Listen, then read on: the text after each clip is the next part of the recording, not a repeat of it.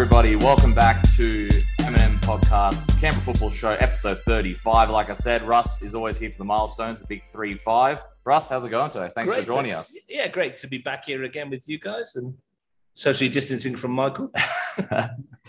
Not so from yourself. But yeah, good to be back in. Looking forward to chat all things local football. Michael, how's it going today before we get straight into it? Yeah, I'm good, Matt. Um, another action packed of uh, you know football action over the over the weekend. So looking forward to, like always, just sort of sitting down and and dissecting it all. Uh, especially with with Russ here as well, who's one of the best minds that we've got around. So it's always it's always good to do that when we, when we've got Russ here. Geez, the check must have cleared, did it? let's well, let, let's get straight into it. Michael, what's our what's our let's get straight into it. What's our first uh, matchup of the weekend? Yeah, so we had West Canberra Wanderers uh, pick up a, a massive win uh, over Tuggeranong United, 5 1. Uh, we had uh, Selden, Paisley, Cole, Thornton, and Vasilevsky uh, on the score sheet for West Canberra. Uh, uh, got on the score sheet for the away side in Tuggeranong.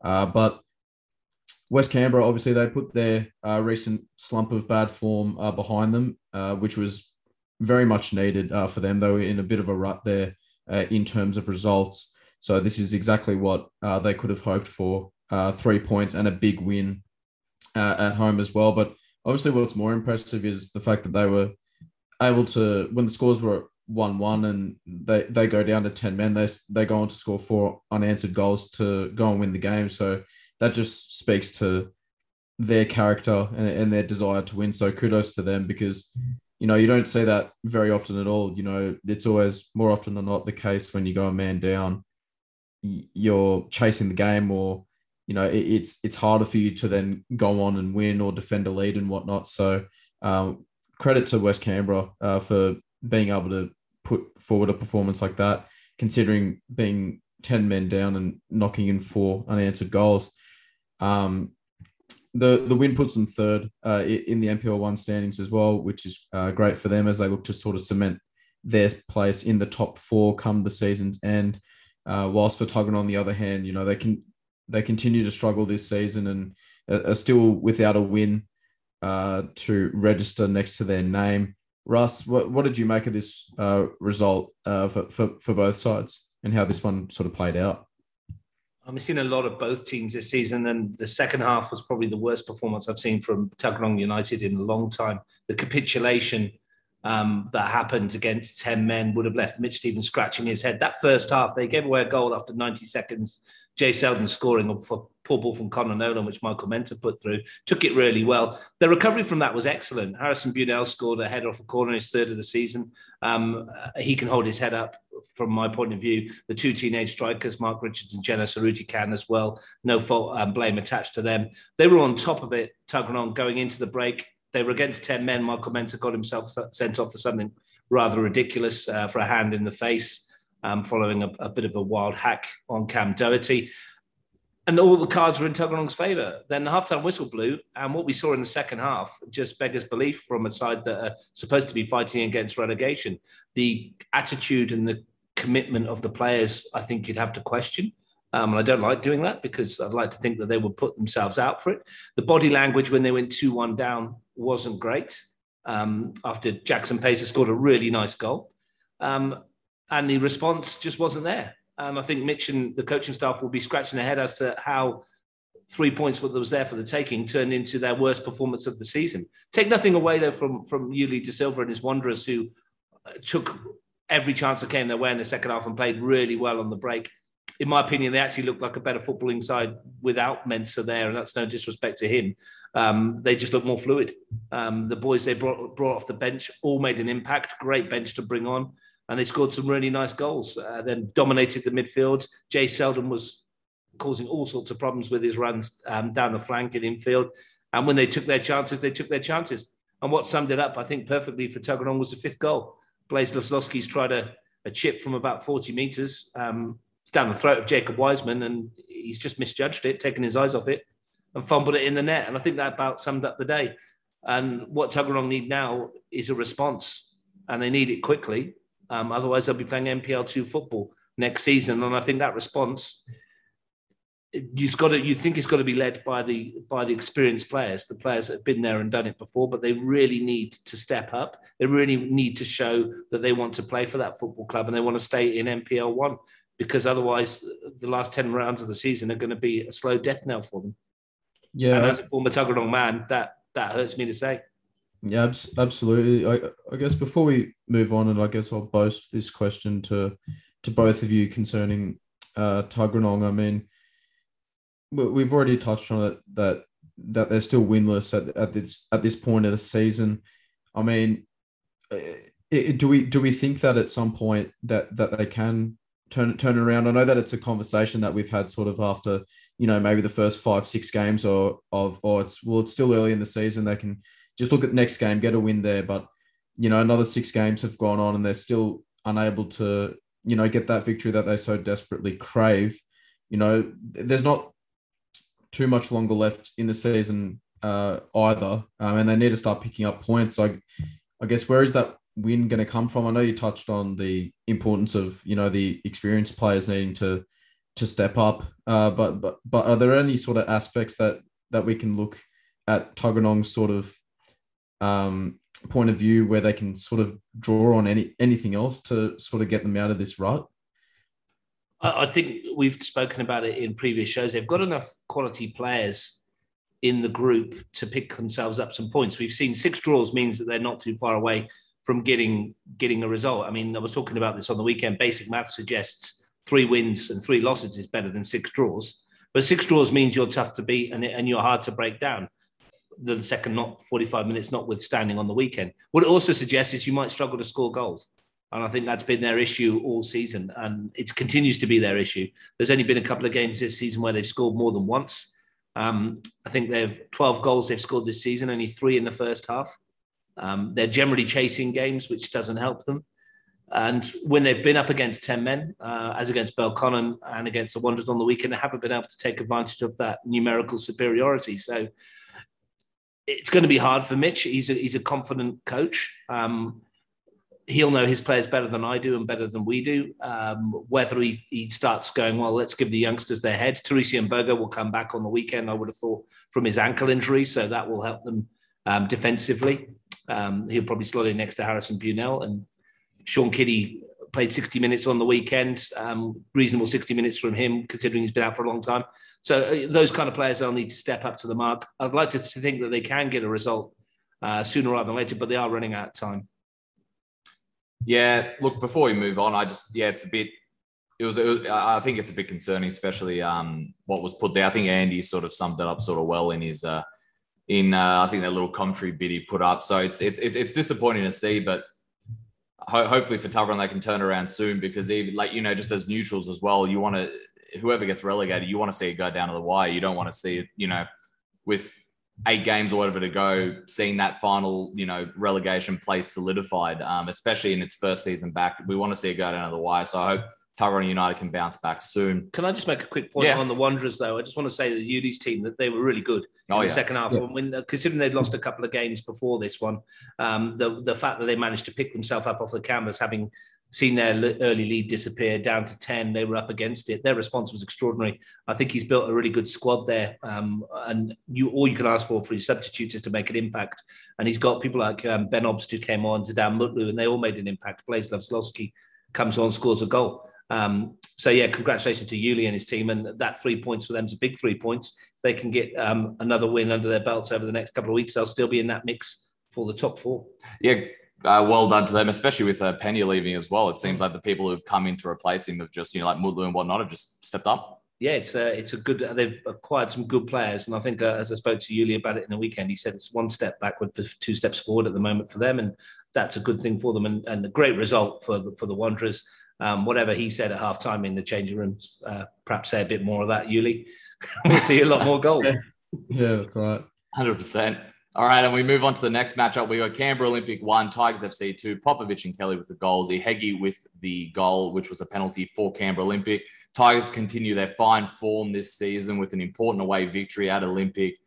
Ihegi half the deficit, like we mentioned uh, in the second half, with under 20 minutes to go. But Tigers saw the game out and took all three points. Olympic were able to, you know, back up with their uh, with their last minute win against West Canberra last weekend, which will uh, disappoint the playing group. But nevertheless, they were, you know, only they only remained two points outside that uh, top four, which is key for them. But like we mentioned, Gunners have that one game in hand, but it is against Tigers, who are currently flying at the moment. So uh, any team that is just below Gungahlin might consider might um sleep a little easier knowing um, the fact that Tigers are flying at the moment. But as we all know, midweek games can turn any sort of way. So, Russ, what do you make of uh, this result? Uh, Tigers keep on trucking, don't they? And they've got themselves three more points from a tricky away fixture at Canberra Olympic. Um, I think the only problem for Ryan Grogan has been that they've made it hard for themselves over the last few weeks. They did it at Tuggeranong um, a couple of weeks back. They nervy last three or four minutes when they didn't need one. Got themselves into position here, 2 0 up and cruising, um, but then conceded a penalty, of course. And then that last 15 minutes becomes a little bit more nervy than necessary. For me, this was the tale of two goalkeepers. At one end, we had Angelo Constantinou back in sticks for Olympic for the first time in a long, long time, 254 appearances and uh, and counting for the big man. And yeah, nice to see him back within uh, the Canberra Olympic goal. Couldn't do much about the two goals. I mean, a cracking finish from Jay Kelly, wasn't it, on the oh, left yeah. foot um, into the top corner. I saw a lot of shouts for offside for that first goal. I stopped the video and I think it was onside. I think he was played onside um, after Griffith stabbed it to him, Nick Popovic. Uh, but interesting for me for this one, the fallout um, may fall around goalkeeper Jacob Cole. He was he was taken off after about an hour and replaced by Dean Cowdery. And I thought he might have been injured, but he wasn't. Um, there's no injury there, no real explanation as to why he was substituted, um, other than to uh, perhaps give Dean Cowdery some game time. And it's an odd one because you don't often see it, do you? And um, far be it for us to question what Ryan Grogan's tactics are in, in making a substitution. Uh, that's his prerogative, but you don't see it very often. So that struck me as a little bit odd. Um, as it was, though, three more points for the Tigers, and they keep they keep winning. And again, uh, we've said we've been to Olympic a couple of times. Yeah. You've been with me commentating on games. It's a tough place to go, and that team that Robbie Cadnach has got, um, they keep fighting to the very end. They work so hard. Day. yeah, they don't give you a minute's peace, do they? No. So I think that's a really good three points for the Tigers. And as you said, it keeps them on that coattails of Canberra, Croatia. Makes that Gunners game whenever they play that one. Um, I'm not sure they've sorted that date out yet. I'm not sure. Um, Tigers Gunners rearranged game. That's going to be massive um, for both teams, judging by the results we've got. But yeah, good three points for them. Olympic need to pick themselves up again. I'm sure they will. Um, just uh, confirms their up and down season, doesn't it, with Canberra Olympic? Um, bit of a yo-yo side, but they've got points on the board. That's the most important thing. And what do what do you think about the? Um, they've added some depth. What do you think about the new depth they brought in with uh, Oida and with uh, Fabrizio? Yeah, where are they going to play them? I mean, it's incredible, isn't it? Daniel Fabrizio yeah. was on the bench on the weekend. He came on um, for his first start for the Tigers. Nico Oida will be available soon uh, to play for them as well. You chuck them into that group that they've already got. You've got Rocco Stricker. Um, you've got people like Jared Tanini on the bench. Julian Borgner might be on the bench. You've got Sam Whittier, who can't get a game at the moment. There's so much attacking quality in that side. It, beggars belief. Rocco Stricker, and then you go further back. It's such an incredible team that Ryan Grogan's building there. Um, they're building for the FFA Cup. They brought in some quality players for that competition.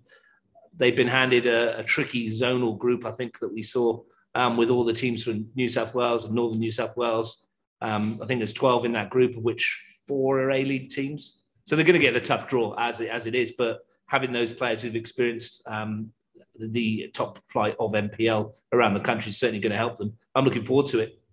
I should be a cracker, and uh, we look forward to when that uh, draw is announced. Michael, what's our next matchup? Yeah, so our next matchup we had uh, Canberra Croatia, uh, obviously the top top dogs in the NPL one at the moment, uh, getting an emphatic win uh, at McKellar Park at the expense of Belconnen United. Uh, we had goals from Ugrinic, uh, Taneski uh, with two, and Barak uh, with a goal as well.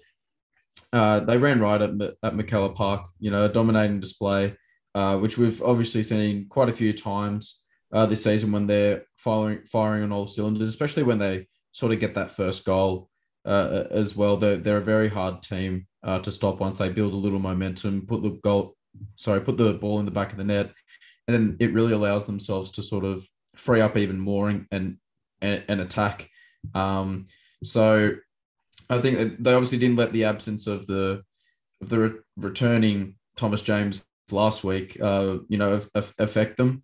Um, that they're able to stay strong. Uh, as I mentioned, they, you know, still have quality and abundance to get goals even with without him there.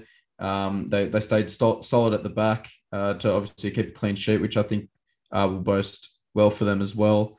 Um, you know, tough result for Tuggeranong on the flip side of things. You know, who are desperately trying to get themselves back into that you know finals contention. They're you know we, have seen them over the weeks just flirting in and around, being in the top four, then falling out. So you know that they currently six, sit sixth uh, on the ladder at the moment. So uh, it's not all uh, done. Obviously, there's still a lot of um, football to play, and and you know points and ladder position is still very tight in and around that fourth spot area. So um, they they can't hang their heads uh, too low, but at the same time, it's a disappointing result to get at home, especially when you have the league leaders uh, coming to your home turf. You want to put on a you know a prideful uh, display, and it's just not how it turned out for them, unfortunately. Uh, Russ, what, what, were your impressions uh, of this game? Obviously, another Canberra Croatia win. They stayed top of the league, uh, but not so good on the flip side of things for Belconnen. No, not many sides go to McKellar Park and come away with a 4 0 win. It's an impressive away performance from Canberra Croatia, and they're just building momentum at the right time for them um, in terms of, of ticking along at the top of the table. Um, it comes down to a goalkeeping error after five minutes, didn't it? Really give the Canberra Croatia the perfect start. Jordan Thurtell doesn't normally make errors like that. He came and missed one. Um, and it gave Ugrinic uh, the tap in from a, an acute angle anyway. It was a decent finish. Um, but but once, and then you look at the second goal that they scored, it was off a long throw. Uh, Ryan Keir flicked onto the near post. No one picked up Taneski on the far post, who scored to make it 2 0. Um, you give Canberra Croatia a 2 0 lead after 14 minutes of any game, and it's going to be a tricky to get back into it. For Belconnen United, it's it's one of those ones where they might have looked at it before kickoff and gone, well, probably not going to get much from this today because our form has been fluctuating. It's been up and down, as you mentioned. Um, they've gone into it not in great form probably not happy with the performance they put in. Although at 2 0, they did have a glorious chance. I think it was Luca Flores had a great opportunity from about eight yards out, which he put over the crossbar. Um, you've got to take your chances against a side like Canberra, Croatia. It's quite tight, though, isn't it? I mean, the Blue Devils, it's not death knell for them for any stretch of the imagination. They've got a, a big game coming up this weekend. They can get three points from there. They'll be right back in the mix again. Losing to Canberra, Croatia is no disgrace. Um, you know, it is it is a, it is what it is, and um, I think Dean Ugrinich's team uh, ticking along nicely, and I think uh, deserve three points. Did mention goalkeeping. I should have mentioned it back in the Wanderers game, and um, hats off to Matt Pickett, who came in very late in that game for the Wanderers for Mason Interlandi, who was unavailable to make his debut for the Wanderers, and he was excellent. We talked about the goalkeepers in the last game, so it'd be remiss for us not to talk about the goalkeepers in this one as well. Seem to be the theme of the of the weekend at the moment. Well, I've got a couple more coming up as well. So, uh, Matt, uh, we ready to move on? Yeah, I just wanted to ask Russ one question yeah. in terms of Belconnen. You said it's not uh, uh, time to hit the, the, the the trigger yet, especially if they can uh, bounce back this weekend. But like we've mentioned, they haven't won since uh, Canberra Croatia, the the previous match where they where they beat them in the league uh, in the first round of fixtures. They've lost uh, quite a few players. They lost Super Subasic, they've lost uh, Menza, they've lost uh, Leon Mickle, and they also lost Vucic. So it's quite a few players they've lost. I know they've got a few 23s playing. Michael Piccolo is going to be out for the weekend as well. He's still injured. So in terms of uh, putting that all together, it's a sort of just like regrouping now for uh, for Fab Michelli. Yeah, I think so. I mean, he's got enough quality in his team, hasn't he? You look at the back yeah. four that he can put out. He's got people like um, Isaac Clements, Phil Bourgeau, um, you know, Darren Bailey at both ends of the park, whether you're going to put him up front or in defence um, Dustin Wells, Taylor Beaton. There's some really good players in that team as well. They've been there and done it. Um, I think they were a little bit less mobile than Canberra Croatia on the weekend, and that cost them a little bit. Um, but they've got a decent football outfit, um, and I think there's just a not the panic button for them just yet because they've got they've got enough points to be yeah. in and around that four, and I think they'll they'll they'll kick on from this. But much like Tuggeranong, they they need some points sooner rather than later.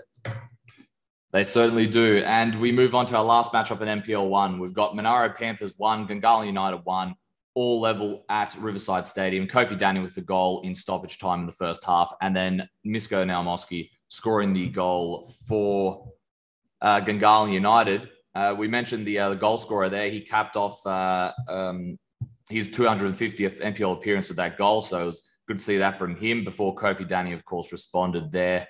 So the draw keeps Gungahlin inside the uh, the top four, uh, two points ahead of Olympic, whilst Monaro stay in seventh spot.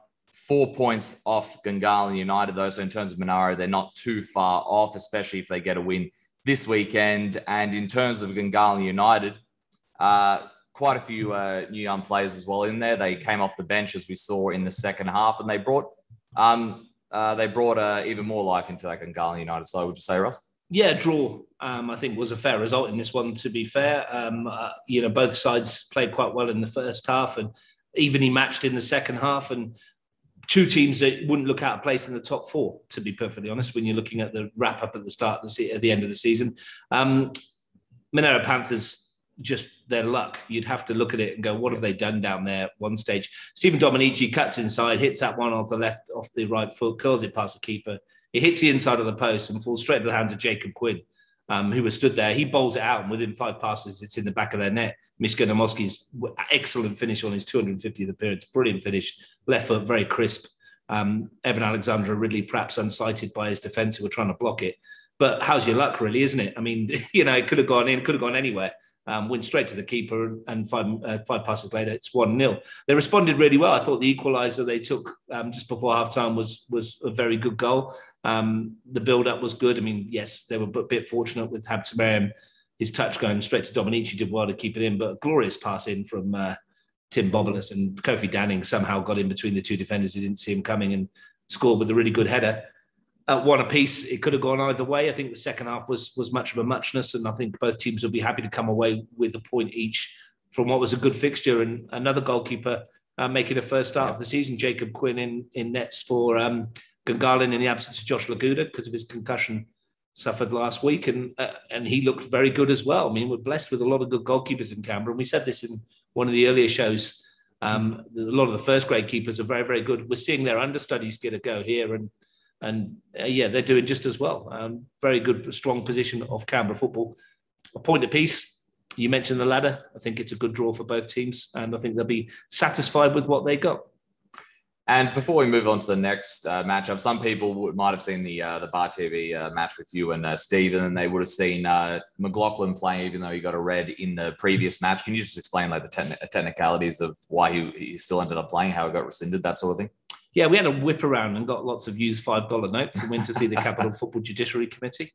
And no, what happened was um, basically at the end of the game, um, Tommy McLaughlin had a chat with the the match officials, and I think he explained his point that um, the, the point he had made to the referee at the time, uh, he felt that he wasn't talking to the referee.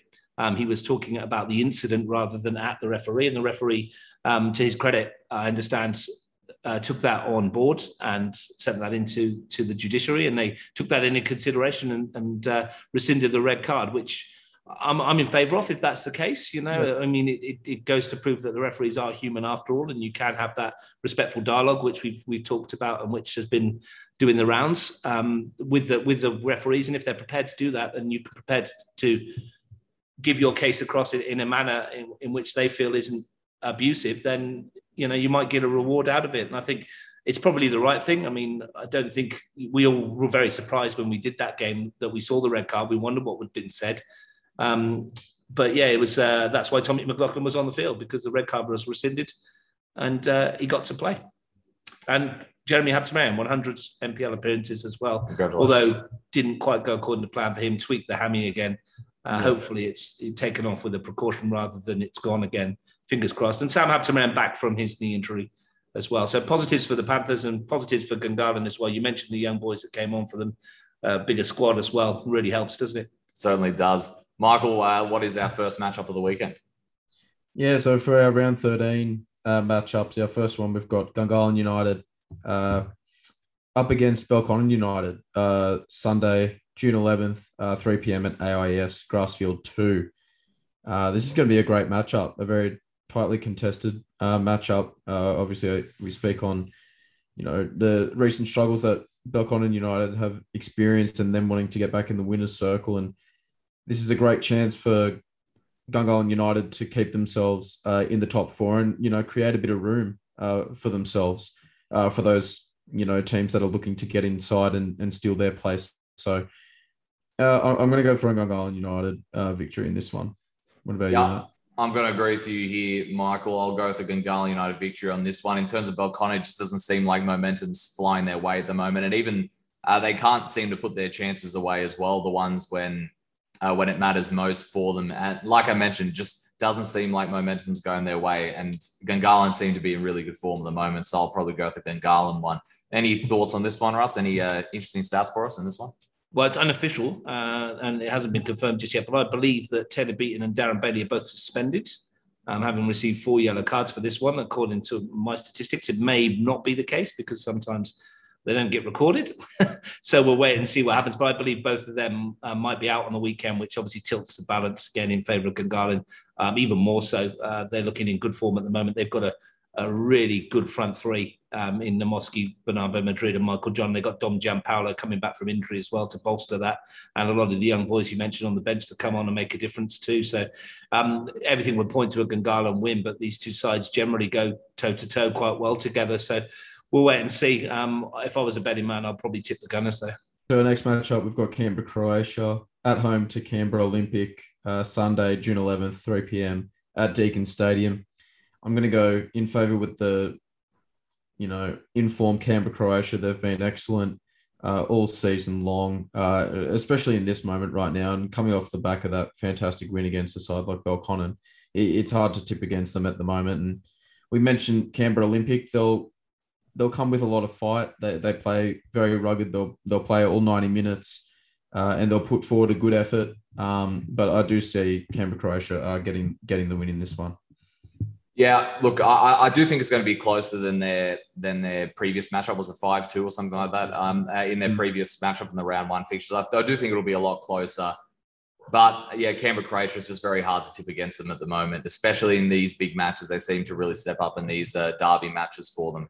Any any thoughts on this one, Ross? again, as with the Belconnen um, news, this is also perhaps unofficial, and Matty Gerbisher might be suspended as well for Canberra Croatia. May have got his fourth yellow card on the weekend also. So, um, any other team, you'd say losing a player of that caliber would be an issue. But when you've got a, a defence as good as they've got, and they can bring in people like Subasic, who's not been playing, or Marko Vrkic, who's been in and out of the team as well, it doesn't really make a lot of difference, does it?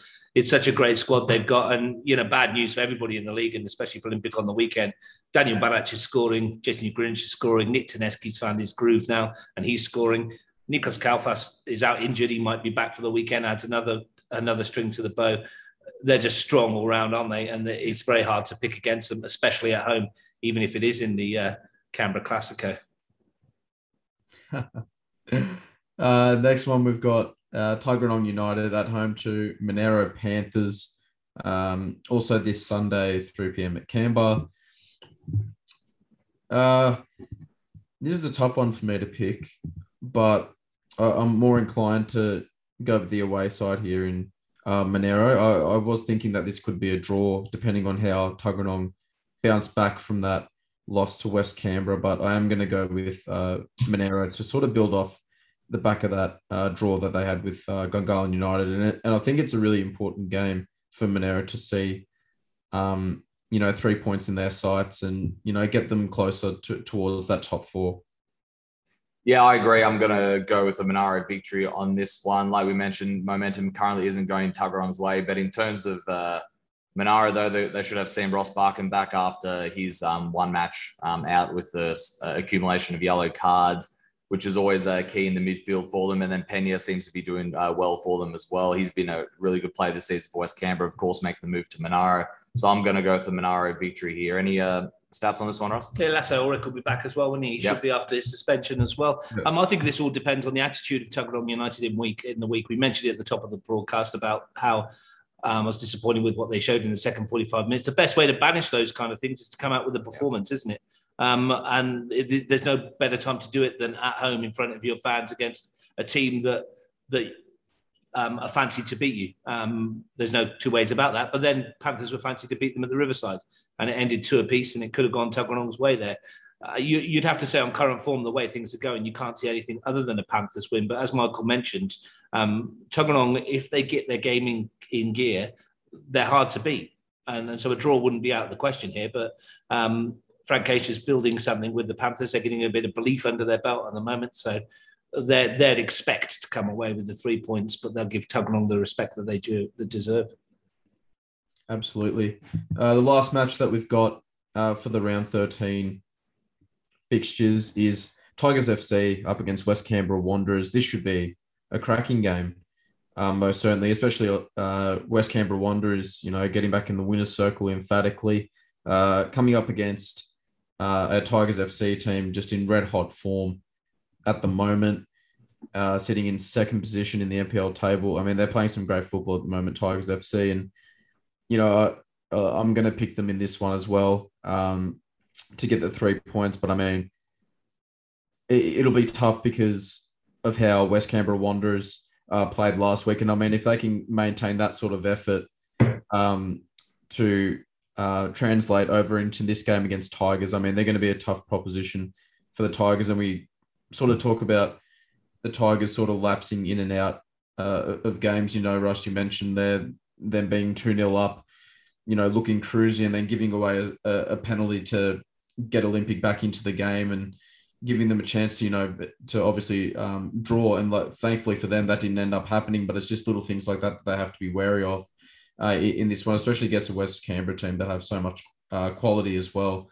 Uh, but I am going to go with the uh, Tigers FC win in this one.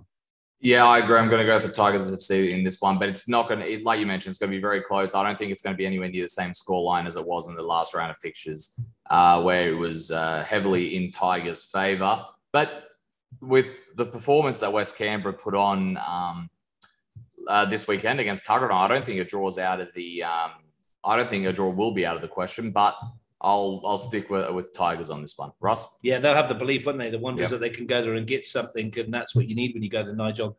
Um, uh, we've mentioned it before here. Is again, I keep saying it. The, the surface down there doesn't help. doesn't help either side, and I don't think it helps the Tigers, does it? I mean, uh-huh. in the way they want to play, but it's a home game for them. Uh, it's a, that's going to be a really good game to have a yeah. to have a watch of. I think, and I think there'll be plenty of goals in that one. Um, I do think if there is a um, an Achilles heel to the Tigers team. It could be that they're a bit susceptible to pace, um, to, to, to, real pace. And I think Wanderers have got that in abundance um, in the front three, especially with Jay Selden. He causes problems for everyone. Uh, so whether they can make that count will be um, will be the question.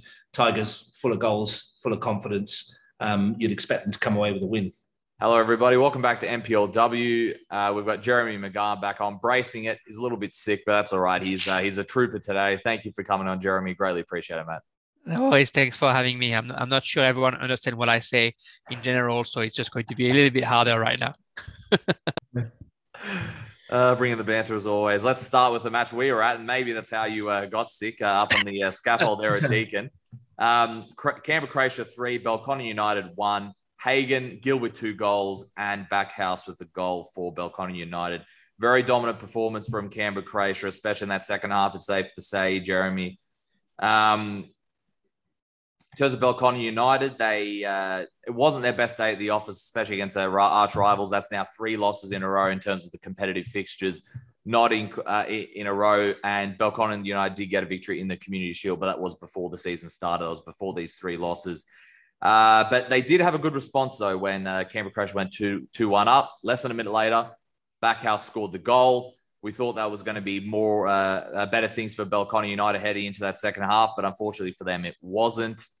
Uh, before I pass it on to you, in terms of Canberra Croatia, once they finally, in my opinion, once they finally started getting the the ball, once they were able to get the ball out to the wingers uh, in Fogarty and Palombi, you saw they created even more havoc. And then in the second half, they were able to get to the wingers a lot more. And then that's where it went. Especially um, credit to uh, Olivia Fogarty. She seemed pretty um, isolated at times on the wing, but she did well to work her way in, uh, move move into the in, more into midfield, get the ball out uh, d- uh, you know, dummy uh, uh, Jaber or, or Johnston, whoever was there, and sort of suck them out of positions and move their way in. She's done very well this season, hasn't scored as many goals as the rest, but in terms of her work rate, absolutely top notch. Uh, she's been really good this season. And of course, what else can we say about Renee Juna? J- uh, Jeremy and I were raving about her on the on the commentary. She's just seemingly just slot into the fullback role. I'm not sure how much fullback um, experience she's had, but she, you got to say she's been one of the best fullbacks in the uh, in the league this season, Jeremy.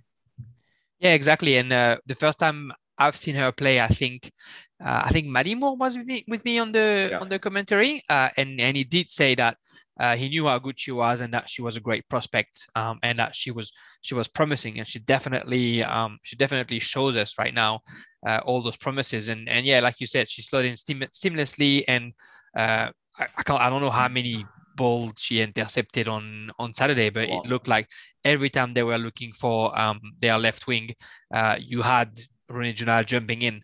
Uh, yeah, you know, it was tough game for Belconnen, as you said, and the game is even tougher when you have a Canberra Croatia who's in top form at the end of the game. When I had a quick chat with uh, Nick Brosnich, um, the coach of Canberra Croatia, of course, he he said that he was he was pretty happy and and thought that it was one of the best games that uh, he's seen this season from his from his team. I mean, you know, okay. they were all very concerned. They were all um, aggressive the, the right way. You know, the last couple of games against Belconnen, there was a little bit of, uh, you know, a bit of back and forth that maybe wasn't the right way of being aggressive, but we didn't see any of that during that game. Uh, they were always, always first uh, on the ball. You know, a lot of duels were won by uh, Canberra Croatia, and then they sort of forced Belconnen to uh, to commit some mistakes. You know, we've seen a lot of ball um, sort of cheaply given away uh, by Belconnen, but that's because they were always under pressure. Uh, you mentioned Ronit Junal on, on the other side of the pitch.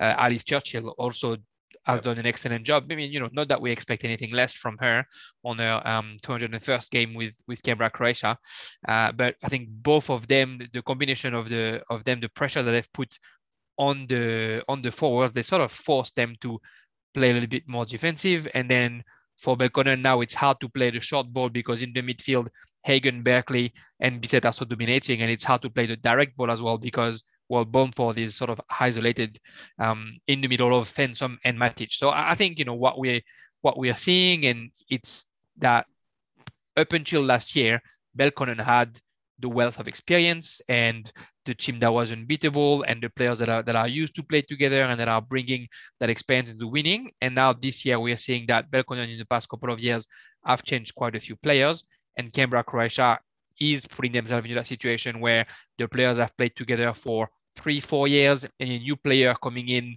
uh, it's only one or two position person that is changing, not more. So you have the experience, you have the team that um, the girls that are used to play together, uh, and obviously clearly the group is living well and having fun uh, playing together and they just play hard and they play well ball to fit they're amazing and when they have to defend they defend really high really well as a crew. Uh, you know, you you mentioning Olivia Fogarty, the amount of ball that she recovers as well, right into the defense of Belconnen.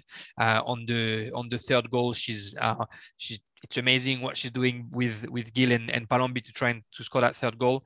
Uh, it, it, was a dominating performance from Canberra Croatia, and when they play like this, right now I don't see anybody who can beat them uh, up until the very end. If that's the kind of game they're going to give, you know, bar injury or suspension, or you know, a, fluke goal conceded early against a team that's overly defensive. Uh, I think Canberra Croatia is maybe like a, a class over anybody else in the competition this season. Well, let's wait and see what happens in that regard. And I forgot to mention, uh, everyone played so well. I forgot to mention Grace Gill, of course, scoring a brace. And I thought this was her best match of the season that I've seen anyway her, you know, her her touches on the ball were, you know, top notch. Uh, but even more so today, the flicks, some uh, nutted nutted a few people. Like the the weight on the passes were great. She was um, beating uh, beating quite a few of their uh, uh, players for pace as well. This she was. If you watch the match on the weekend, this is exactly what Grace uh, Gill brings to the competition. I thought that was her best game of the season, anyway. Yeah, every season you're I, I asked her a couple of times last season. Every season, I think she's she's wondering how long she's going to keep playing. Uh, when you see how she played this weekend, she's she yeah. was full of confidence. She's clearly comfortable, um, and, and she her confidence, yeah, speaks speaks volume on the field. Like you said, she was um, comfortable enough to try those nutmegs to go one on one. She was outpacing um, most of the players, uh, and it's great to see for Grace. I mean, you know, she's she's an amazing player in the competition. Seeing her at that level is just making the whole competition even better. The next matchup saw Canberra Olympic um, defeat Wagga City Wanderers 6 0. So, an emphatic win for Olympic there. Uh, the goal scorers were Sykes with a double, Hardwick, um, Vandenbroek, and Cook uh, with a penalty and Carey uh, with an own goal. Um, it nevertheless, an emphatic victory uh, from Canberra Olympic that catapults them into third place. Uh, so that's a great position uh, for them in the league table. Um, the, you know, they're coming off the uh, the back to back losses to the te- two teams that are ahead of them at the moment in Belconnen and, and Croatia. But, you know, they showed their improvement. They, they've shown their improvement, sorry, uh, since the beginning of the season uh, in those encounters. And, you know, all of those goals in particular, Ash- Ashley uh, Sykes' second goal was was great. Um, you know, it was a great um, piece of uh, team play there. So um, a lot of confidence will be brewing through that Olympic side, um, most definitely. On the other side of things, you know, not the best day in the office for Wagga City. Uh, though these defeats will only sort of provide a learning curve uh, for for the girls uh, going going forward, and, and the new players that that they've managed to uh, bring in, and it, will only make them stronger uh, going forward. You, whenever you sort of experience a heavy defeat, it's always good to, you know, make yourself think of it in, in a positive light. And whilst the result can be hard to deal with, you, it's a good chance for sort of, you know, for the team to reflect and say, where, what areas can we improve in and what areas can we, you know, nullify this happening again? And, you know, performances will only get better from that if we do that. So, um, a good win for Olympic, uh, Jeremy, wasn't it? Yeah, exactly. And and every weekend we speak about it, but uh, the goal difference will matter at the end. And and with those six goal, uh, Olympic takes over um, two of their rivals and and can be third instead of being fourth. Uh, and they needed that because they've conceded quite a few uh, all season. Um, I think it was a, a, a very good game. I think if Olympic scores at the fourth minute, it's always going to be really hard for uh, for Wagga, and the goal came off a set piece uh, from Ali Cook to to Ash Sykes. Um, yeah, then after that, it's hard because Wagga has to try and um, come back to the score and, and, open up a little bit, and you can't you can't open against an Ash Sykes. An Ash Sykes, sorry. Uh, they they had they had a good game. Wagga City as usual. We again we said every week, but Sam Yems uh, in in goals made a few saves. Uh, unfortunately for them, uh, you know, Olympic all season were conceding a few goals because they were making mistakes or because sometimes Aurelia Haynes uh, wasn't on top of her game. This weekend, Aurelia Haynes, the, the keeper from Olympic, um, she was just she was just all over all over it. Uh, you know, she she made one mistake at one point that almost cost a goal, but she uh, picked it back up just before I crossed the line. Uh, but you know, whether it was in front of um, Christina Grauer Campos or in front of um, Brande Buick, uh, she she just had the best save that she could get and probably the best game that she's had this season, Aurelia Haynes, which is which is very um, you know very reassuring for Olympic as well because we know how good they are offensively. Defensively, um, they were doing well, but still conceding a few a few too many goals. If now Aurelia Haynes is is growing into a role uh, and and you know making those saves that are going to be very very important as the games go by and, and as we get closer to the finals um, then they're going to have a real um, you know they're going to have a real possibility to make it to the semifinals for Wagga, you know we we we said it before um, Sam Gray struggling to have um, a strong 20 players week in week out um, because of injuries and the like the, the team played well.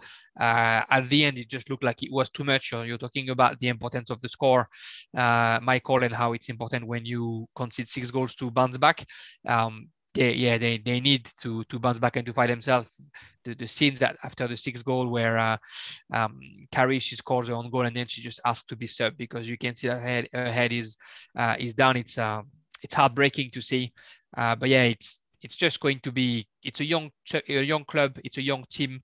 Uh, they're working well. They're going to find they're going to get their break against another team Tuggeranong that, that they already beat twice uh, it's just you know they're learning the hard way right now and, and hopefully they'll be able to uh, to bounce back but Canberra Olympic is is definitely um, getting strength and strengths as, as the season goes. The next matchup is Gungahlin United 3, Canberra United Academy 2. Pennyfield, Natalie DeMarco with two goals as well, and then Christopherson and Perry with the goals for Canberra United Academy. Very big win for Gungahlin as it puts them only one point off the top four now, and they are in fifth place. And they did it without Michelle Heyman as well. Correct? Okay. so I just wanted to make sure that was correct. Uh, Erica Pennyfield. Erica Pennyfield scored one of her uh, signature strikes from just inside the box over the keeper's head. Very good stuff from her. And uh, Natalie DeMarco, her both of her goals, she sort of just poached up front and uh, took advantage of the two mist- of the two uh, fumbles from the keeper. Another loss for the CUA though, uh, which means they haven't won in their last five matches now. They haven't won since they got that massive victory over Canberra, Croatia. Uh, so this now, but this loss though, compared to the others, is probably the most significant for the CUA because now they're out of the top four and they're in sixth place. But in saying that though, they're still only one point behind the top four. But like we mentioned, first time out of the top four in a very long time for them. Thoughts on this one, Jeremy? And more important, um, and uh, after you give your thoughts, please let me know what your thoughts are on CUA Academy because it seems like a bit of a free fall at the moment. Yeah, exactly. Massive win for Gungahlin. Um, we we said in the pod that we thought they had a, a, good season, but they were not able to get any points against any of the of the top three, top four. Uh, and, and, now they get a, a, very important win because without that win, they would have stayed again too far from that top four. We expect them to to finish at the end. Um, and without Michelle Heyman, like, like you said, the, the team played well. The, the two goals from Natalie DeMarco, although it's it's it's great uh, for Natalie because there are poachers goal and real strikers goal when, when she's not a striker. Uh, coming off a mistake from Chloe Lincoln, which uh, which we didn't think we were going to see this season uh, after the the amazing start that she had in the competition. Uh, but Gungahlin just just plays better and better as as the season go and plays what we expected them to play at the beginning, right? Uh, finally getting into what their football is. The academy, I think, had a good game, you know, minus minus uh, conceding three times three goals. Um, they play what we expect them to play. They play with a lot of intensity. Uh, there's a bit of there's a bit of issue finding the strikers from the midfield somehow. Um, although those girls have played together for a while, um, you know, Sofia Cross Christopherson uh, has to has to go and get the ball more often than what you'd like her to be. You know, you'd like her to just get stuck on her wing offensively and wait for the ball to come so that she can finish. Uh, yeah, there's a bit of struggle offensively for for the academy. You know, they'll tell you that they're not here for the result. They're here to develop the the players, and uh, and so they're not going to be worried too much about not getting the results. Uh, but you expect a little bit better from them, and right now you expect better from them uh, defensively uh, because that that's what it's hurting right now. They're conceding um, they're conceding more goal than they're scoring, obviously, because they're losing. Uh, so that's what they they want to avoid. And with Chloe Lincoln, what we've seen against Canberra, Croatia, we thought that they had this uh, this really really strong goalkeeper that's unbeatable. Uh, well, I mean, you know, she's only human, so she's making some mistakes as well. Uh, but it's um yeah, it's it's a free fall like you're saying. Five games without a win. You know, what was the win against Canberra, Croatia? Um, like a, a bit over celebrated? Did they see themselves too good? Uh, you know, did maybe for a minute the players maybe forget to listen to their coach and thought that they they've made it and now they're going to be able to win every single other game because they beat the, the best team uh, yeah you know knowing the, the work that Vin Gilligan wants to do with, with her team as well uh, you expect them to bounce back and she's definitely going to put uh, a little bit more um, you know defensive discipline within that team to make sure that uh, those goals don't happen, that everyone is focused 100% of the time. Because uh, Natalie DeMarco does really well getting those goals, but there's no defender uh, anywhere close to Chloe Lincoln to try and protect her in case she fumbles the ball, uh, which is something that's an, that's an easy fix, right? Uh, so yeah, in addition of this, plus getting a little bit more um, a better execution offensively. You know, they have the talent, Anna Hunt, Sofia Christopherson, Nikita Perry, who scored this weekend. Of course, Tasha Grove in the midfield. Um, they should be able to get better result than what we're seeing now. Um, against Gungahlin that's in that type of form, it's always going to be hard, but um, they'll want to uh, to bounce back straight away this week. I certainly will. And uh, talking about our teams in a good form at the moment, West Canberra Wanderers, Michael, uh, getting a victory this weekend. Uh, what were the circumstances of it? Well, it was heartbreak for Tuggeranong United. That's what it was, Matt. Um, you know, West Canberra Wanderers come away with a 2 1 uh, win um, at Tuggeranong. Um, goals uh, for Whitfield and McKenzie late um, in, the, in the second half. Well, not too late, 75th and 82nd minute, but you know, you're taking that into context with uh, Tuggeranong United, who opened the scoring through McGee in just the second minute. And last week we talked about how close they were to getting a win, Matt. Uh, and the exact same circumstances were were there again uh, against West Canberra. It looked like you know they had 15 minutes there to, to continue to hold on to get that first win of the season that we all want to see them get. Uh, but unfortunately, it's just not the way that it that it played out. Uh, the football gods just weren't on their side, unfortunately. Um, you know, um, they obviously led for a majority of that game, and you know, even after they conceded, um, they scored uh, a goal to get get the lead back, but it was dis- disallowed for for a foul on the on the goalkeeper, uh, which is just uh, you know really unfortunate. And then obviously West Canberra go on to score the second goal and take the two one win. Um, they'll be happy to. Uh, I think West Canberra will obviously be happy to first and foremost get three points, especially after being one 0 down the majority of the game, and then to score two late goals to steal all three points. Uh, it obviously makes them uh, three wins in a row uh, for them as well. So they're hitting uh, their stride fantastically well. Um, and it keeps them uh, in fourth place in the top four. So a lot, a lot of positives to take out of the result itself. Maybe not the performance for the 90 minutes, but in terms of the result and what it means in terms of three wins in a row and keeping them uh, fourth, it's fantastic for them. Uh, what, what were your thoughts on this one, uh, Jeremy? Obviously, I touched on how heartbreaking it's been now for Tuggeranong the last uh, couple of games, but I mean, they've just um, they've turned things right around, haven't they? They're they're putting in some fantastic performances, and you can't help but feel that you know, hopefully, one day this effort and um, courage and drive will eventually get them a win. Yeah, hard work pays off, uh, and we're seeing it in the in the last couple of weeks for for Tuggeranong, where finally they they almost get the result that we uh, that we think they deserve.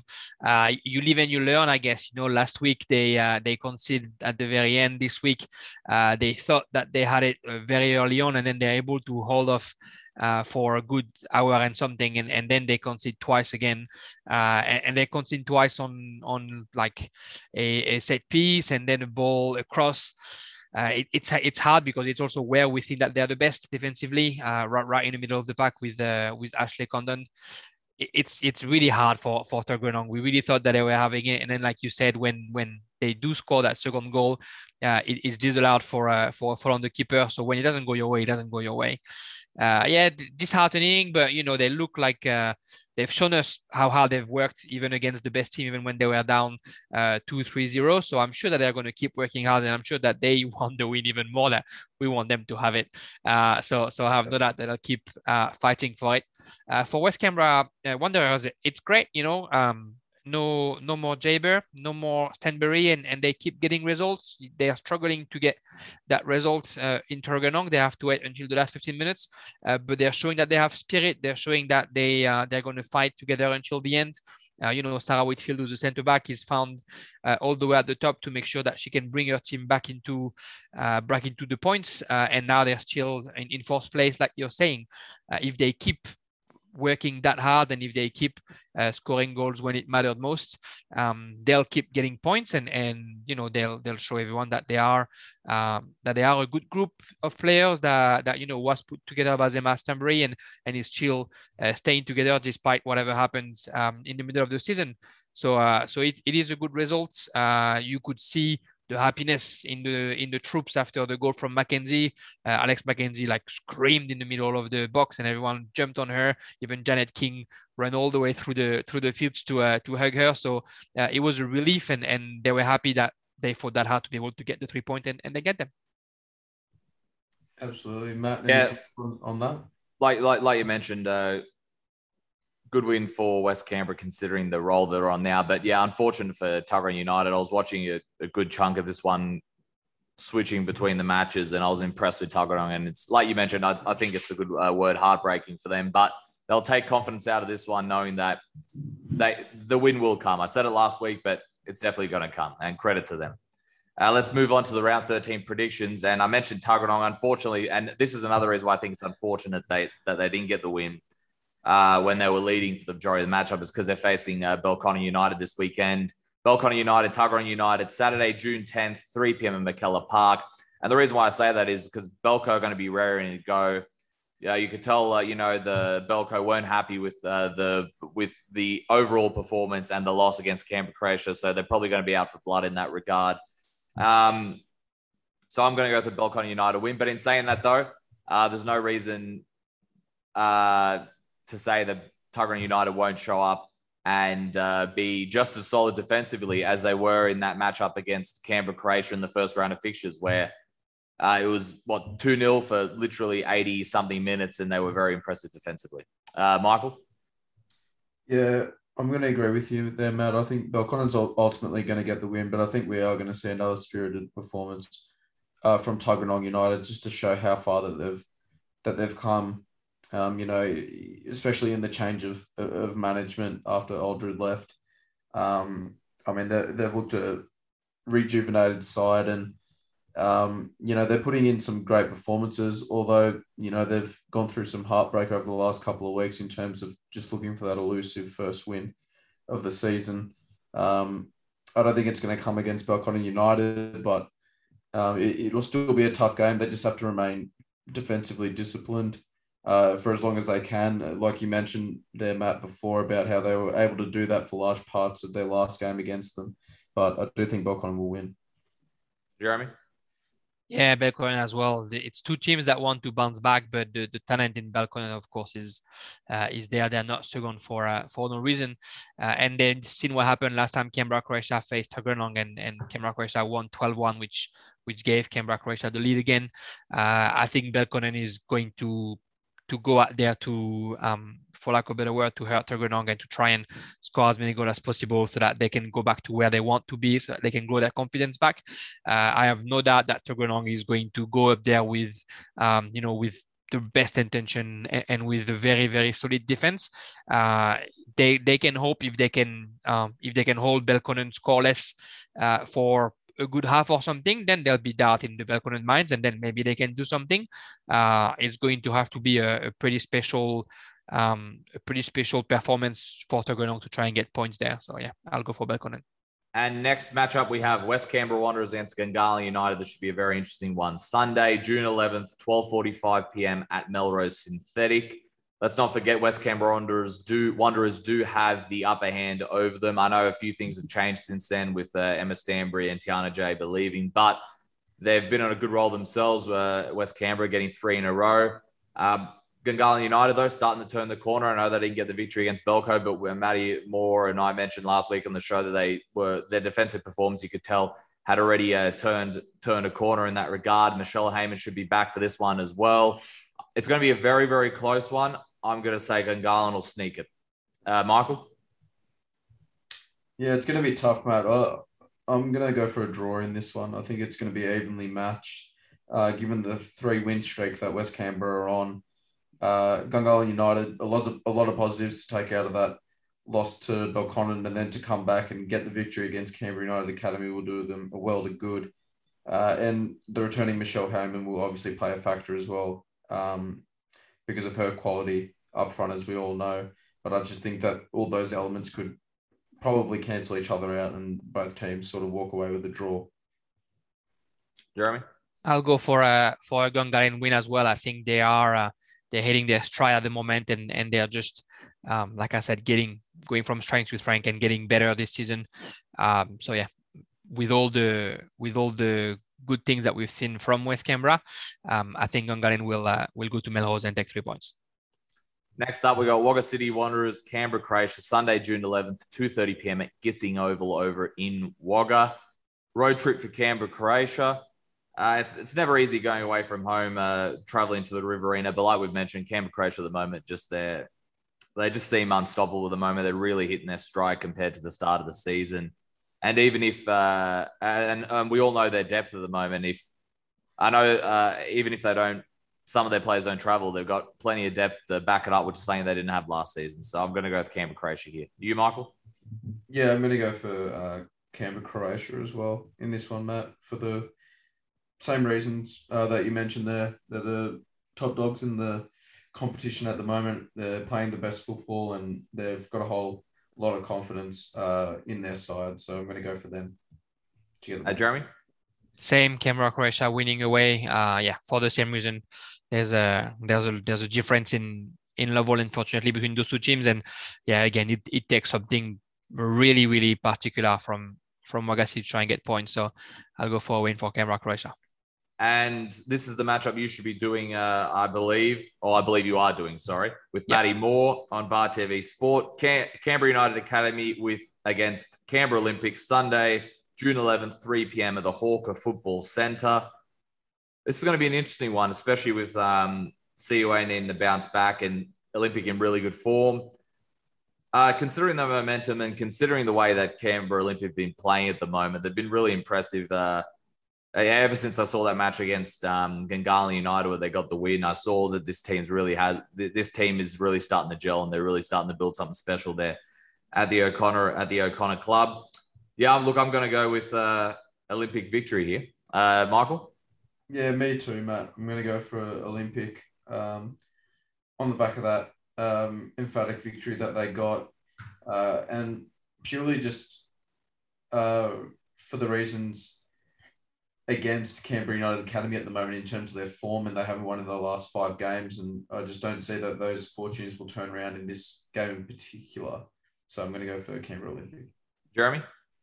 I'll go for for the academy uh, on this one. You know, despite the the recent run of forms, I think they're definitely the kind of uh, team that is able to level up against the the better teams, as we've seen against uh, Canberra, Croatia. Uh, you know, whether it's age or, or, or whatever, they found the motivation against the the best players. Um, so I think we'll see uh, we'll see how good they can be uh, against this kind of teams and you know they're home they're on their synthetic uh, i think that's going to be the game where um, where they're going to be able to get a result to make sure they get they stay in touch with the with the top four so yeah uh, academy win at home like i mentioned that match will be on bar tv sport this weekend 3 p.m tune in to hear matty moore and jeremy mcgann break down that matchup live as it happens should be better. Great stuff. Uh, great stuff, Jeremy. Uh, thanks for coming on as always. Any last words before you um, head off and uh, get some rest, hopefully. Uh, no, thanks for having me, uh, guys. Thanks, uh, thanks, Matt and Michael and Matt. Thanks for the the call last week as well, and uh, and go Denmark for the Euro. hey, look, if Italy don't win it, I love Denmark to win. It. That, that's the team I want to win it. If Italy don't win it, that's yeah. it. I want Denmark to win it if it's no Italy. I just 100%. want Denmark to win it regardless. actually won't be mad if they win. I won't be mad at all. I won't be mad. Now, if Spain or England, though, that's a different story. That's a different story. Thank right. you, boys. Thanks for having me. Thank you. All right. Now we are on to NPL 2. Michael, what's our first matchup of the weekend? Yeah, so we had Wagga City Wanderers up against Queanbeyan City. And I mean, the away side, Queanbeyan just put uh, on an absolute clinic, uh, which, you know, it's something that we obviously expect uh, from this Queanbeyan team. You know, like it feels as though they can score six goals on any given day, uh, given the amount of uh, goals and people that they have in their team, uh, players, I should say, that they have in their team that can just find the back of the net. And that's what they did uh, against Wagga, uh, picking up a 6 1 win. Luke is getting on the score sheet for Wagga City. Uh, Queanbeyan had Shields, who scored four in this one. Uh, so massive from Mark Shields there, the veteran striker. Uh, Adams and Keita adding goals uh, for Queanbeyan. Obviously, a tough day at the office for uh, Wagga. Um, you know, uh, coming up against a Queanbeyan outfit uh, that you know possesses so much attacking talent and the sheer pace and intensity of, of Queanbeyan when they get when they get going and when they click, they're, they're very hard to stop. Um, and I think at times this season they haven't really been able to find that uh, click. Um, I think in you know import in the important games as much as they would have liked, but regardless, in in, in this matchup they were they were extraordinary, and it, it's exactly the win they, and the momentum that they want heading into you know the O'Connor Knights clash that they that they have uh, that we'll delve into uh, when we talk about the previews a bit later on. You know, Mark Shields obviously the star of the day with, with, with four goals and midfielders Adams and Keita capping off their displays with a goal as well. That's all you can really ask for if you're Gabby Wilk. Um, question is, is if they lose this one against O'Connor, does that put a bit of pressure on them heading into, you know, the, the fixture with White Eagles? But all those sort of questions will be answered. Um, but obviously, uh, that's another reason why it, it, was an important win against uh, Wagga. Russ, what, what did you make of this one?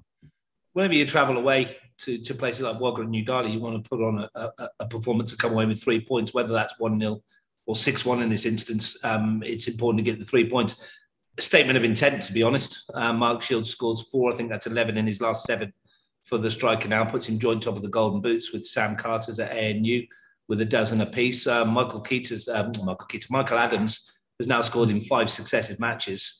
Um, so he's finding his his mojo at the right time of the season as well. It's a pretty impressive display, isn't it? I mean, Wagga City at home. Um, I haven't got the figures to hand, but their record's not too bad. It is tough to go there. Not many sides go there and win 6 1. And it's the perfect setup for Queanbeyan for this weekend's match against O'Connor Knights. Um, with your, your star striker scoring goals, your creative players creating goals, um, your defence not conceding many. Looking good for Wagga City. Um, it, as you mentioned, tough there in the office. Uh, it is a tricky one for them. Um, they're, they're, this season is one of rebuild. We've mentioned it um, in the podcast over the last 34 episodes or so. it's a rebuild. It's been a rebuild for the whole of this season, um, to be honest. And uh, Dave Leonard continues to build, and they will do so as well as they can. If they can keep the same group together, um, they'll be able to do something next season. As it is, uh, Queanbeyan City uh, probably need a win this weekend, and we'll mention it in a bit. Yeah, and before we move on, partly why I asked that is because, like, like um, Michael, sorry, like Michael asked that they they if they lose against O'Connor, if that puts pressure on them against White Eagles, then they're gonna what what is it four points they're yeah. away now, maybe more with the match in hand. It, it it might just start a spiral for them. That's why it's even more important. This matchup and like Russ is going to mention, it's going to be on Bar TV.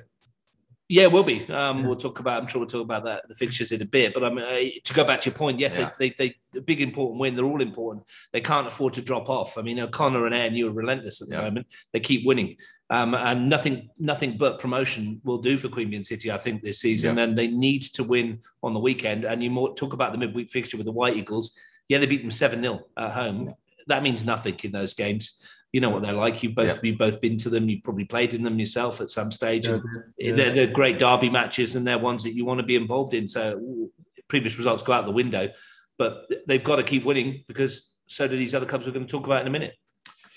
Indeed, and one of the next matches we do have uh, the team that Queanbeyan are going to face on the weekend, O'Connor Knights beating Western Molonglo 4 1. McCarran with two goals. He's on fire this season. O'Rourke and Misic with the goals for O'Connor Knights, and then Delali scored the goal for West of Molonglo. Big win for O'Connor Knights, like we mentioned, because uh, they need to stay um, on top with ANU at the moment. Like Russ mentioned, they are relentless at the moment, both teams. Like we mentioned, also gives them very good momentum heading into the Queanbeyan matchup. Tough day at the office, West of Molonglo, who they're still dealing with a good amount of injuries um, but like I mentioned uh, in the interview with uh, Ned Jeans, which you can see uh, on the Facebook page there, um, they have had a good uh, sort of spell. Um, they got the win, of course, over Wagga City Wanderers away from home. That uh, they did fall to Brindabella in that catch up 45 minutes. Like we mentioned, the uh, the catch up 45 minutes is always a bit of a tricky match to play because it's not exactly a full match, is it? So um, but let's not forget, uh, this was also a matchup where Western Molonglo actually drew with uh, uh, O'Connor Knights in the first standard of fixtures. So, Russ, what you, what's your thoughts on this matchup? Good win for the O'Connor Knights. Um, Western Molonglo is a tough place, tough team to play against. They've not been as good defensively this season as we thought they were last year, and uh, which is a shame because they've got it right at the other end, haven't they? And in yeah. Abdul Rahim Delahi, they've got a, a, a, young striker that seems to be scoring every week. Um, unfortunately for them, they, they're not keeping them out. Um, they conceded the the four on the weekend. They conceded a couple in that in that rearranged game you mentioned as well. Four, sorry, in that rearranged game as well, um, which probably won't um, give Ned Jeans uh, you know very sleepless nights as well, conceding those goals. But it's O'Connor Knights, and they're they're they're a tricky side to play against. Um, they've got players that are in form. They're winning games, aren't they? They're 31 points, I think it is. Is that right? 34, yep. 31 points. Um, same as ANU, they don't lose many. They've got goal scores around the park. And I saw the fourth goal. Was it Misic to Misic? A little backyard backyard uh, player football between those two, and a nice finish as well. And the Knights, good value for their win. Western Molonglo will need to regroup again for this weekend. And um, if Ned can get it right at the back, which he's shown he can in the past, they've got enough quality over the over the field to uh, to cause problems for other teams.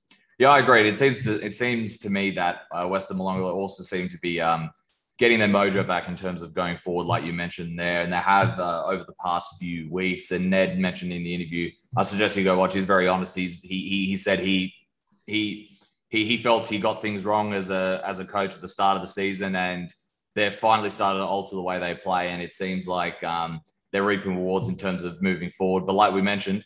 Uh, when you have when you're dealing with that many injuries as a coach, it's very hard to deal with. And we'll touch on O'Connor Knights a little bit later on in the Queanbeyan matchup. So, Michael, what's our third matchup of the NPL2 round? Yeah, we had ANU pick up a victory uh, against Brindabella Blues. Uh, that keeps them, you know, uh, you know, they stay at the summit of the NPL2 uh, via goal difference. Um, we've got goals um, through Kagler, Carters, and Warner. Uh, Brindabella Blues uh, scored a spot kick, spot kick, sorry, uh, through Lawrence. Uh, 3 1 victory for uh, ANU. Um, keeps them top of the table.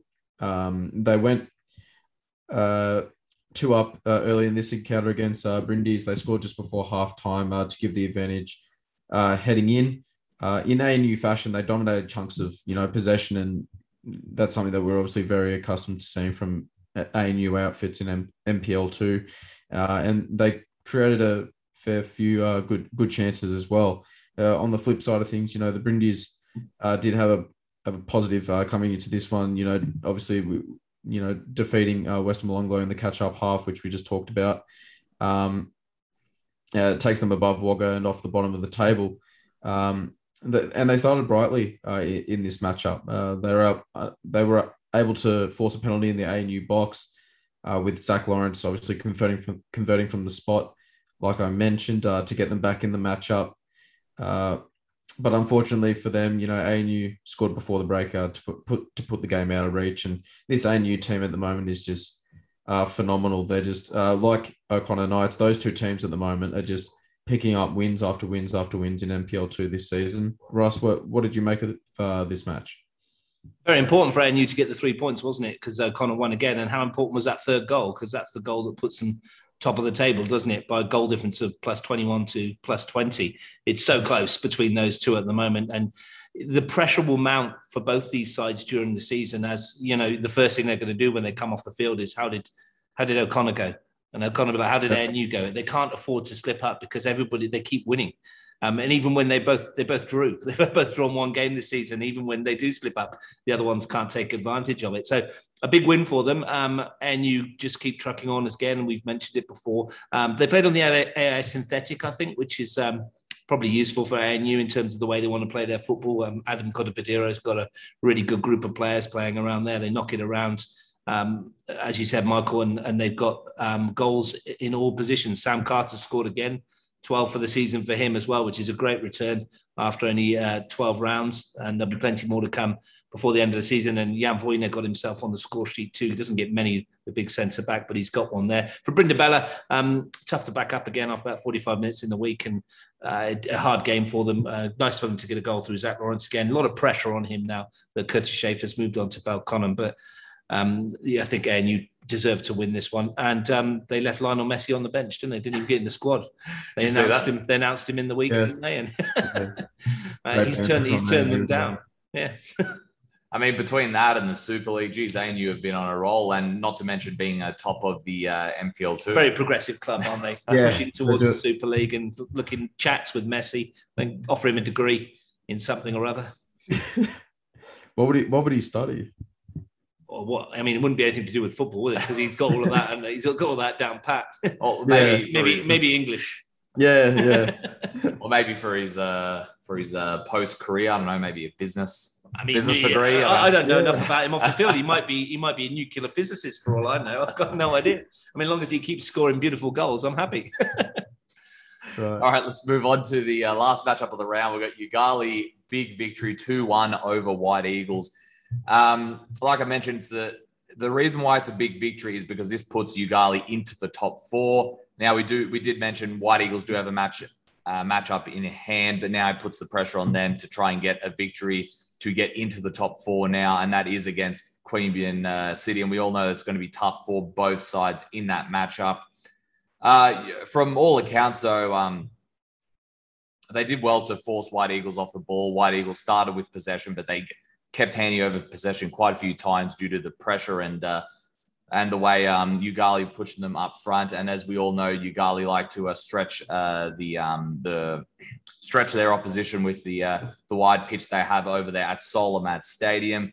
Like like I mentioned, not good for White Eagles because this drops them out of the top four and puts pressure on them.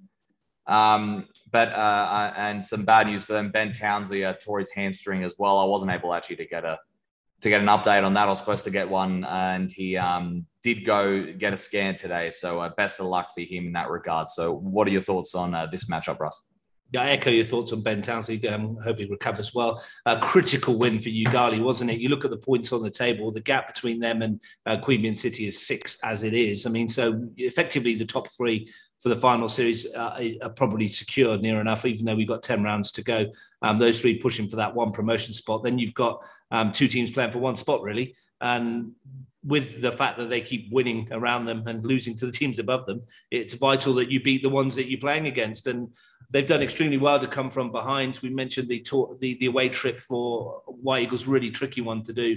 Um, four o'clock kickoff, got the lead through David Rodriguez, couldn't hold on to it. Two goals in a couple of minutes in the second half. Uh, Danny Roche with his 11th of the season, and and um, young Donadell with the winner, um, very much like the grand final one with the chip from out wide, saw the keeper off his line and dropped one in. So a great win for Yoogali, and it's it might be one that kickstarts their season. It's not been what Luke Santolim would have wanted. I think six wins, six losses isn't quite the Yoogali we've seen over the last couple of years. But I think you take into account that the, the recruitment that the teams have done above them and the recruitment that they can do in Canberra compared to what Yoogali can do in their very limited pool of players that they can pick from. Uh, to even get into the top four this season would be a big achievement for them, giving themselves a big, big boost with that because even though you mentioned that White Eagles game in hand, I'm sure the Yoogali boys are looking at that going, well, they're playing Queanbeyan City. They're not going to win that. So this three points for them is absolutely massive. I certainly will be, and I'm I should be talking to Luke Santolim sometime this week. So watch out for that on the uh, the Facebook page where we'll get into everything Russ just mentioned there. So Michael, what is the first matchup of the weekend, round thirteen? We've got Wagga City uh, Wanderers up against Canberra White Eagles uh, Saturday, July tenth, two fifteen at Gissing Oval.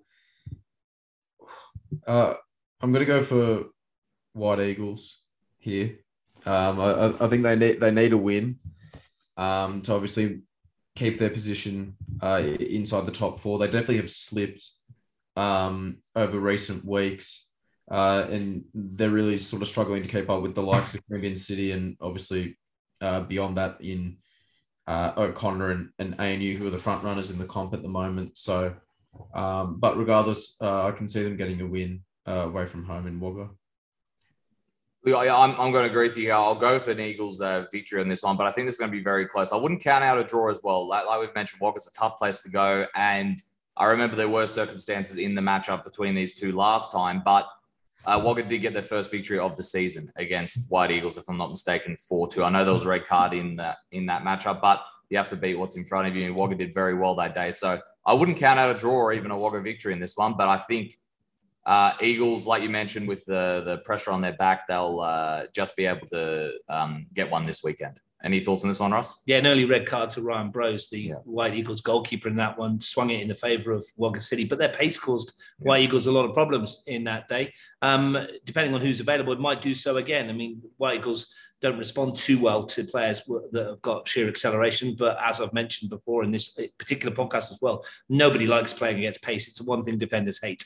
Um, you'd expect White Eagles to have a bit too much quality, but a trip to Gissing Oval is always tough. Um, Eagles will want to emulate what Queanbeyan City did last week and, and, put on a display and come away with the three points. And as I said, whether it's 1 0 or 6 1, it won't matter to them. Three points is a must. Absolutely. Uh, next, we've got Western Molonglo up against ANU, the inform ANU, uh, this Saturday, July 10th, 2.15 at Woden, parking closed. I mean, I'm going to go for ANU. Uh, they're hard to stop at the moment. Um, they're just, they look like a, a train that can't stop at the moment. You know, like you can put things in front of it, but they're just going to keep on going. So um, I expect them to get the win uh, this weekend. Yeah, I'm, I'm agreeing with you a lot at the moment, uh, Michael. It's a bit weird, but uh, it seems to be the theme of the show at the moment. But yeah, look, Western Molonglo still a little too many injuries to deal uh, with um, an ANU side, like you mentioned, that are just in terrific form at the moment. It's hard not to see ANU get a victory here. Yeah, yeah, no, I think I agree with both of you. To be honest, they'll expect to come away with the three points. It's a tough place to go, and um, Woden Park against that Western team, as you said, with all the injuries that they've got, and with the form that ANU are in, you just expect them to uh, to come away with the points.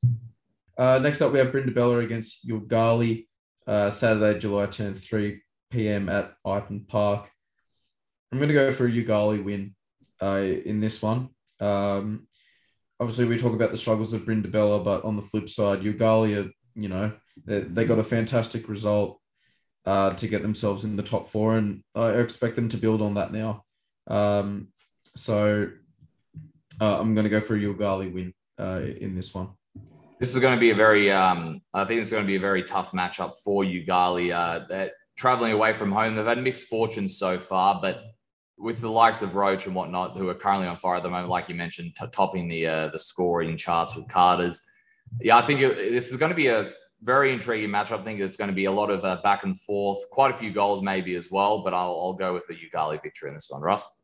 Yeah, you, would like something that happened last time. Was it five four in the yeah. round six encounter that they had at, in Griffith and um, Danny Roach will like that. He scored four times, so he'd be happy for another for another afternoon like uh, like that. As you mentioned, I think there'll be goals aplenty in this one. Both sides will go for it from the off. I don't think there'll be uh, two two sides that are looking for a defensive point out of this one. Um, much as with uh, Canberra White Eagles going against a team that's lower down the ladder that you'd expect to get three points against, Yoogali will expect the three points from this, but they must get them because we expect Eagles to win. So Yoogali must win to keep the pressure on. It's it's going to be like this for the rest of the year. I think it's yep. tit for tat. Absolutely, and obviously the last uh, fixture is the big one: Queanbeyan City up against O'Connor Knights. What a game this is going to be! Saturday, July tenth. 315 High Street, Queanbeyan. Yeah, this is going to be tough. Uh, I'm more inclined.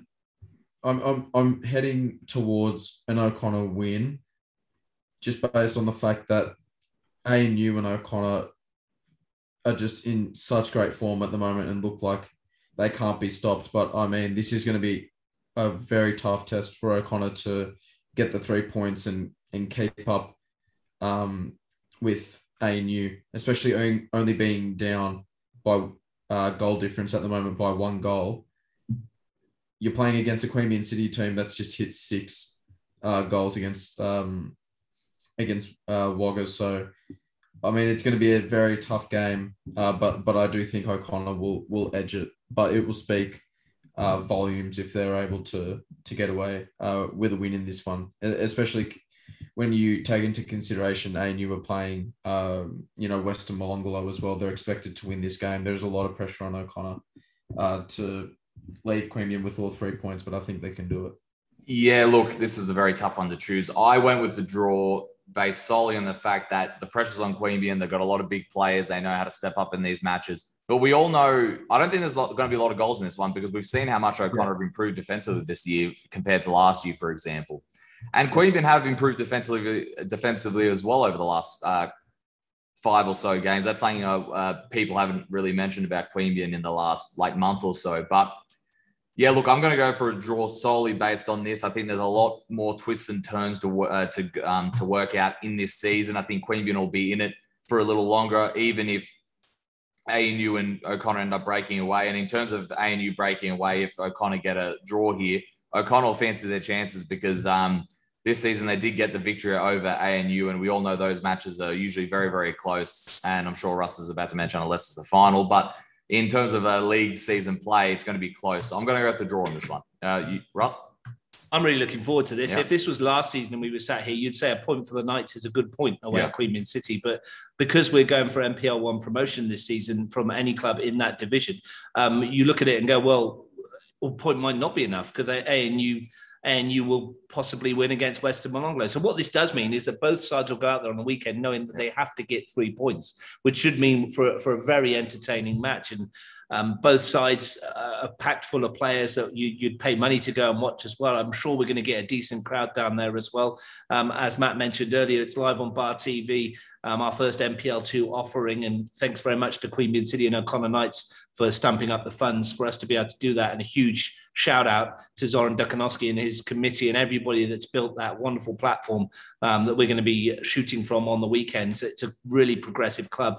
Um, for them to actually to do that, we asked for a piece of wood to stand on. And they've built this magnificent structure, which is going to have a roof on it eventually, which will mean that um, when we hopefully get more NPL2 games under our belts, um, it'll be nice and dry if it's raining. Andy Burnell will join me for that one as well. You know, Andy Burnell, he'll call a spade a spade. So it'll be an entertaining 90 minutes of football to um, to watch on Bar TV. Um, but I'd, I'd say to you guys, if you if you're available, come down to the game because I'm sure the atmosphere is going to be cracking. Queanbeyan City do it do it well down there. They've got some uh, good supporters. O'Connor have got some good supporters as well.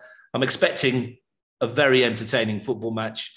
I'm expecting goals. I'm expecting it to go to the wire. Um, I don't think either side's going to run away with this one, and it should be one of, if not the, the most entertaining game we get to watch this year. And and fingers crossed, it won't be the last time we do an NPL two this season. Yeah, fingers crossed. Hopefully, it isn't in that regard. All right, that's uh, that's us done for NPL two. Uh, thank you very much, guys. And before we sign off, uh, Russ, any last words? It's coming home. Is that is that what yeah. I, mean, I had to get it in somewhere. There If, if, you don't say Russ next week, that's because maybe there might be an Italy uh, England final, and then uh, one of us will be at each other's throats anyway. Oh, so to we'll be honest, if, if England win next week, I'll be out on the town for about a month, or for probably about thirty-five years till they win something again. Now they've uh, they played really well against Ukraine and and got got the win. It was a, I mean, again they probably expected to win. Um, look good on the set pieces great defensively again, but they've got it all to do again. There's no point winning one game if you're going to lose in the next round. And Denmark's going to be a tough, tough gig, isn't it? I mean, and you've got a tougher gig, I would suggest, against, against Spain. Oh, it should be, it should be interesting. I mean, it's despite how people think Spain have played. Let's not forget they always step up. Four matches against Italy, as you know, can be seen in the Euro 2012 final. So we'll see how that goes. Uh, any last words, Michael, before we sign off? Yeah, well, unfortunately, Macedonia didn't make it that far, did they? Hey, so. they made the country proud, especially Look, Goran Pandev. Exactly. To be to be fair, you're you're as good as France. So when Jeremy comes on, you could mention that to him as well. Yeah, because they they're, they're not in it anymore either, mate. So, but yeah, yeah, I thought North Macedonia they were good to watch, weren't yeah, they? Yeah, they were. I thought they were, and, and their fans brought yeah. a lot to it.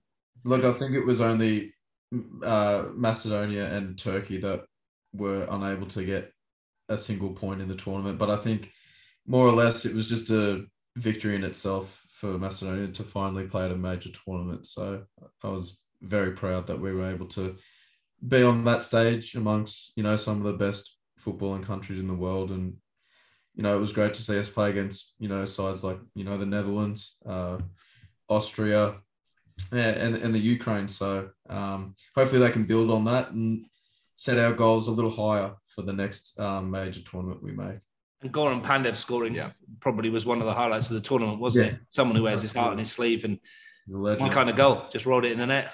yeah, he's a legend. He's a legend of Macedonian football. So he got the proper send off that that he deserves. A fairy tale send off as well. It's one of the sort of feel good stories of the Euros so far. So yeah. It certainly was, and uh, thank you very much, everyone, for joining us. That was M- uh, uh, the uh, NPL2 review, and that was episode 35 from us here. Enjoy the weekend of football. It's going to be a cracker. Thank you.